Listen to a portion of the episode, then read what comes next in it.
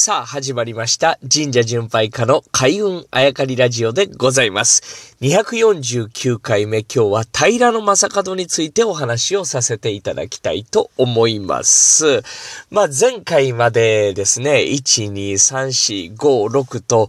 神社に関する数字を皆様にお話しさせていただいておりました。そして7といえばと言ってね、七柱神社、七柱神社、まあ、七所神社といろいろ7のつく神社はございますが、一つのこう、チェックポイントとしてですね、7を取り上げますと。そしてその7といえば、この平野正門なんですよというお話をさせていただきました。実際にですね、えー、平野正門というのは北斗七星を信仰していた。えー、そしてまた最後に北斗七星に見限られて命を落としたと言われているわけでございます。まあこれがですね、歴史上、そして伝説となり、まあある種の神話というかですね、まあおとぎ話というか、あそんな中で誠しやかにささ、囁かれている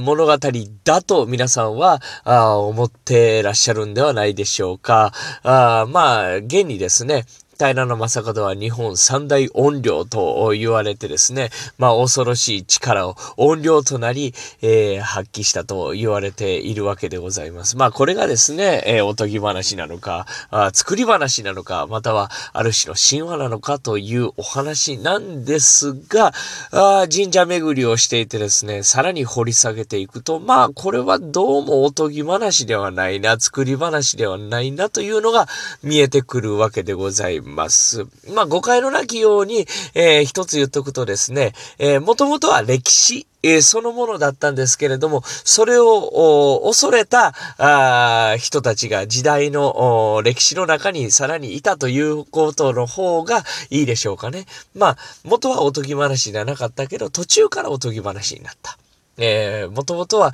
作り話ではなかったけど、途中から作り話になったという方が正確かもしれませんね。ねさあ話を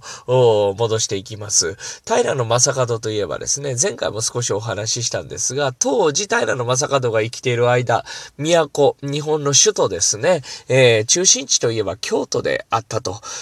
ですので、平野正門が生まれたこの関東の地、まあ、栃木、群馬とかね、そのあたりだったと言われているんですが、えー、そこからささらに埼玉、東京と、今は、えー、そちらが首都になっておりますが、当時は、まあ、未開の地であったと。お当さらにですね、えー、都の力が及ばない、支配の力が及ばない地であったと言われています。うん、その中でもですね、まあ、都に対する、うん、反発心、反骨心がこうずっと根付いていた土地だったんですけれども、そこをまあ支配して、えー、力をつけてきたのがこの平野正門だったわけでございます。平野正門はですね、力をつけて、えー、支配をするだけではとどまらずですね、えー、朝廷に対して自分が新しい、え天皇だと言わんばかりですね、親王と名乗って、新しい天皇、親王と名乗ってですね、え戦いを挑む、そこまでになるわけですね。まあこれ京都で、そして朝廷、えー、まあ歴史の中でですね、そちら側から見るとですね、まあこれはもう最大の悪役であるわけですね。悪事を働いた人であるわけです。しかしこれが関東の人たちからするとですね、実はヒーローだったり、えー、するわけですね。最終的に平野正門はですね、関東を支配して、まあ、都に、えー、今日の方にですね、戦いを挑む流れになるわけですけれども、最終的には、あ敗れて、えー、命を落とすわけでございます。そして、えー、首がですね、えー、京都に運ばれて、そこでさらされるというひどい最後を迎えるわけでございます。しかし、平野正門のこの首からですね、伝説が始まるんですね。首はなんと、しばらくさらされてる間でも生きてるような目つきをしていたと。これは怖いですね。えー、さらにですね、首が、えー、切えー、命を取られて、えー、切られたのは関東でございますから、そこから首だけ運ばれて京都にさらされておりました。その首が体を求めて京都から飛び去ってしまった。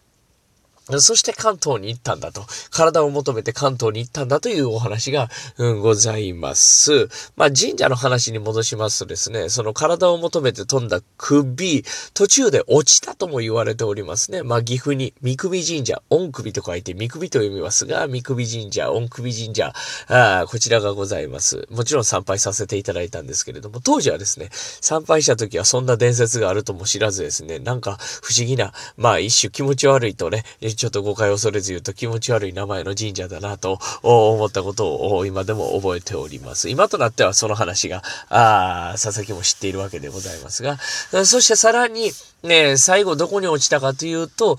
今ですね、東京に首塚という場所がございます。まあ当時お墓だったか神社だったかは、わかりませんが、今となっては首塚と言われているところがございます。ここに平野正門公のですね、首が祀られているという、ー、お話なんですが、そこから近いところ、神田明神。まあ、これ正式名称、神田神社と言いますが、神田明神といえばですね、まあ、毎年お正月、企業の方の